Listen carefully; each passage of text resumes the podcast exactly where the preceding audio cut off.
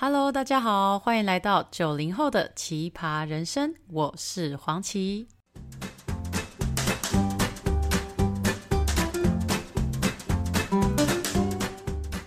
Hello，大家好，终于第一支 Podcast 在这边和大家正式见面了。那相信呢，在这段期间呢、疫情真的是打断很多人的节奏，想离职的不能离嘛，想找工作的又找不太到，然后想出国游学的又不敢出去。然后想要远距离，没想到却隔了这么久还见不到人；想要随心所欲，有人与人连接更是不可能。正所谓凄凄惨惨戚戚，应该就是我们现在身处这个时代。可是呢，在这样的情况之下，我相信有很多人就会开始去思考副业的可能性，还有像是现在在各大社群媒体上面常常讲的，就是自主工作业者嘛，然后自己当自己的老板等等的这种主题。那如果你现在心中已经有这颗种子了，只差一个 push，那我觉得这一集就非常适合你来听。在我 podcast 的第一集呢，我想跟他大家谈的就是是什么支持我开始做副业，并且在这个惨淡的时期仍能保持心中那把热情的火。那说到副业呢，就要从我的背景开始说起。在去年年初，因为职涯规划还有家庭的因素，所以我从法国回来台湾。那目前在传统产业做着朝九晚五的工作，嗯，然后又因为本身自己对舞台还有演讲的狂热，所以我报名了像是果陀剧场或者是呃华视相关的主持人课程。那在去年大概七八月的时候，正式的跨足的主持界。那目前还是以副业的形式正在经营着。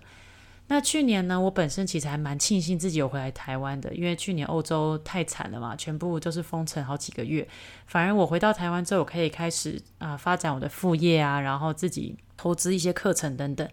但当然啦，发展副业的这个过程中，真的没有想象中容易，尤其是当你是跨领域的时候，你的身边的人脉跟资源都必须要从零开始。那正当我觉得我的这个副业呢，好像有慢慢开始在起飞的的时候呢，噔噔，好景不长，everything close，就是马上遇到疫情爆发。就这样子，上帝为你关了一扇门，好像一定要帮你开一扇窗，结果他根本没开一扇窗，然后他也夹住了你一只脚。对，那就在这种这么惨淡的时候，这么凄惨的时候，我的 podcast 频道就此诞生了。我喜欢上台，我热爱说话，可是舞舞台嘛，因为疫情的关系，所以什么 case 也没有。那就想说，那就自己来创这个平台吧。那在准备副业呢，到经营副业这整个快要一年的时间里，其实。在我心理状态有常常很多不稳定的情况下，push 我持续前进的，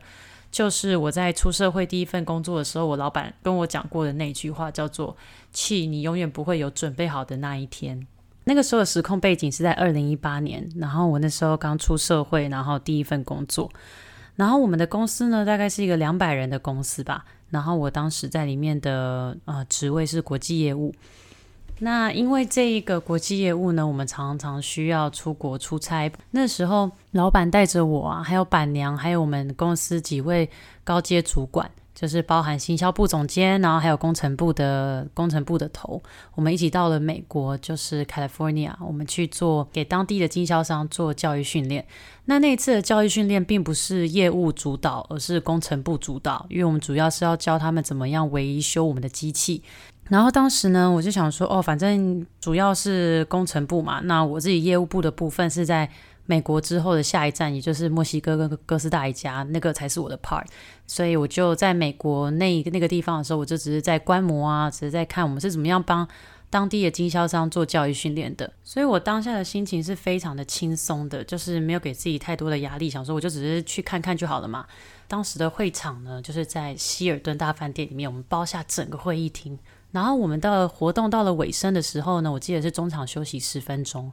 我们家老板就走过来跟我说：“去那个待会哈，你要去做新产品的发表。”我想说：“What？什么东西？为什么要突然做新产品的发表？” 因为当时呢，我们确实是有一个新产品，可是还没有量产，我们只有跟市场说：“哦，我们即将推出一个新产品。”那那个产品就是大家可以在。健身房里面看到那种呃踩踏的那种飞轮车，可是呢，因为它还没有量产，然后又完全都还在研发阶段，所以包含我们业务自己呢，我们都只有在内部做过教育训练一次，就是让我们看那台车，然后让我们看它设计的理念跟一些特色，仅此如此。所以我对那台车的印象没有还还没有到很深刻。可是老板却突然就说：“你上去介绍这台新产品。”大家可以想象，我当时整个是头皮发麻的，因为我觉得这是我完全不熟悉的产品，然后我也还没有呃想好要怎么介绍。突然要我在十分钟后就直接站在台上，然后后面放着我只看过一次的 PPT，就介绍这个产品给现场二十五到三十位的呃美国人听。我当下整个就有点陷入非常非常焦虑，然后心脏跳超快，然后手脚发麻，耳朵根本打不开，我听不到他到后来又讲了些什么。因为我这个人是一个，我如果要报告，我如果要做简报的话，我一定会在报告之前把逐字稿写好，然后想好我要讲什么，然后不断充分演练之后，我才会上台的那种人。虽然说过去已经有即席演讲这种经验，可是我觉得即席演讲的主题跟我们在商场上的这种专业型的，它还是有差别的。当时的行销总监，她是一个有完美主义的女士。就是他经手过的东西一定要是 perfect 的那一种，所以大家可以想象，我拿着他的 PPT，我想说怎样讲才不会亵渎他的作品，然后才不会砸了自己的招牌，然后前面坐着还有老板跟板娘，然后那十分钟过得超快的，我就一直想说好，没关系，赶快赶快赶快想，我等下要怎么报告，我要用什么单字，我要用什么文法，我要讲什么特色。那时候就是乱七八糟的，好，没关系，可是不行，真的倒数两分钟的时候，我就直接去跟老板讲说，嗯，这一次我觉得我没有办法，我没有办法报告，我那个没有提前讲，所以我没有办法。当下已经整个头皮发麻了嘛，然后老板只淡淡的，然后很稳重的，不疾不徐的，他就讲出了这句话，他就说：“琪，你永远不会有准备好的那一天，你只有不断的上场，才可以让自己变强。”然后他就转身就走。我那时候心想说，这是什么电影情节吗？你就这样留给我一句话，然后我就两分钟之后我就要上台了。我记得当我听到这句话的时候，我真的是五味杂陈，因为我会觉得说什么叫做我永远不会有准备好的那一天？那如果我永远都准备不好的话，我要我要怎么样才可以上场？我什么时候才可以上场？那可是第二个念头又想到说，诶，我不会有准备好的那一天，我只要不断的上场，我才会变强。这样好像是又是一种安慰。反正 anyway，当时也来不及想这么多了。我只记得这一个句子的那个画面，老板转身就走的那个画面，因为太帅了，跟太潇洒了，所以这句话就印在我的脑海里面。后来我就上场了嘛，大家可以想象，那是一个么字形的排法，然后我就站在么字形的正中央，面对着前方二十五到三十个人，然后我后面就是那个非常精致的投影片，我只看过一次的投影片。好，一上场讲大概八到十分钟的。的新产品介绍，说实在，我到底讲了什么？我自己到现在也回想一点都不起来。我只记得当我说完 “Thank you for your listening” 的时候，哦，整个脸应该大家应该可以看到我整个涨红，然后又想要故作镇定的回到我位置。回到位置之后呢，我整个就陷入那种完蛋了，完蛋了，我失败了，我一世英名毁于今天，就整个人就萎靡不振。后来呢，老板就把我的那个镭射笔拿过去，然后他好像也自己在做个当天活动的收尾，然后这件事情就过了。后来我们就回到了车上，老板坐在副驾驶座，然后板娘坐在旁边，坐我位置的旁边，我们俩在后座。那因为我们家板娘她是 ABC，所以你知道大家整个 style 就是比较 freestyle 啊，然后比较正向啊，会鼓励人人的那种老板。可是他好像完全没有察觉到坐在他旁边的我是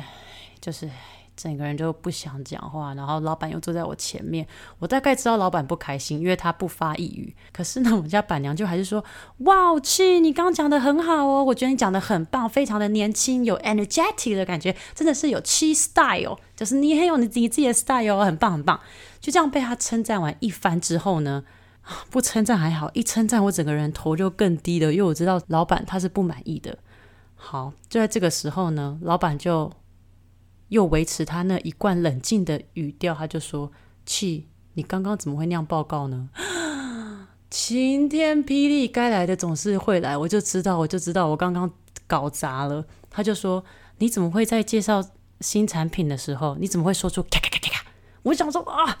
大家为什么会说出咔咔咔咔这种字呢？就是因为你们知道我当时有多紧张，居然发出这么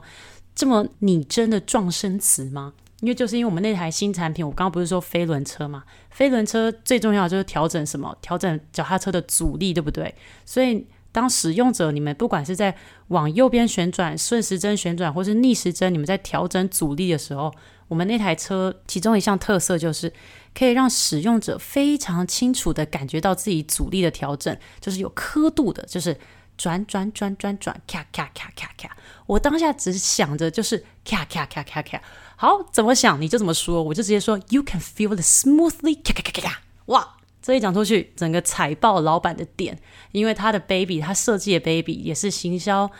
行销总监这么精心设设计的一个 PPT，怎么会容许我说出咔咔咔咔咔这种字呢？Anyway，我就说出去了嘛，对不对？所以呢，我就想说啊，完蛋了。可是他也没有多加以苛责，这件事情就这样过了。好，马上回到饭店，我做的第一件事，我就是把老板。后来不是拿走我的那个镭射笔，然后去做简报嘛？那时候我就有录音。回到饭店，我做的第一件事就是写逐字稿，我就写下来他到底是怎么样介绍那个产品的，为什么他可以讲得这么的啊、不疾不徐？为什么我会这么慌张？后来我边打就是边写下来老板说的每一个字的时候，我才发现。老板他讲的其实根本不是产品的规格，而是这个产品背后的故事，还有他设计理念，以及老板想要带给消费者怎么样的使用者体验。因为规格是一定会改的，在量产之前，这个产品的规格一定会改。重点是那个产品的核心价值。后来到了墨西哥跟最后一站的哥斯达黎加，换我要给客户做产品介绍的时候，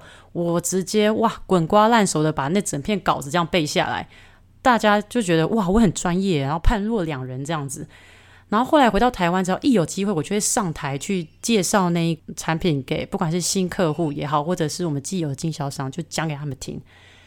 这件事情直至今日已经有三年了，可是每每想到那个画面的时候，老板的声音，当时的情境，整个是犹如在耳啊。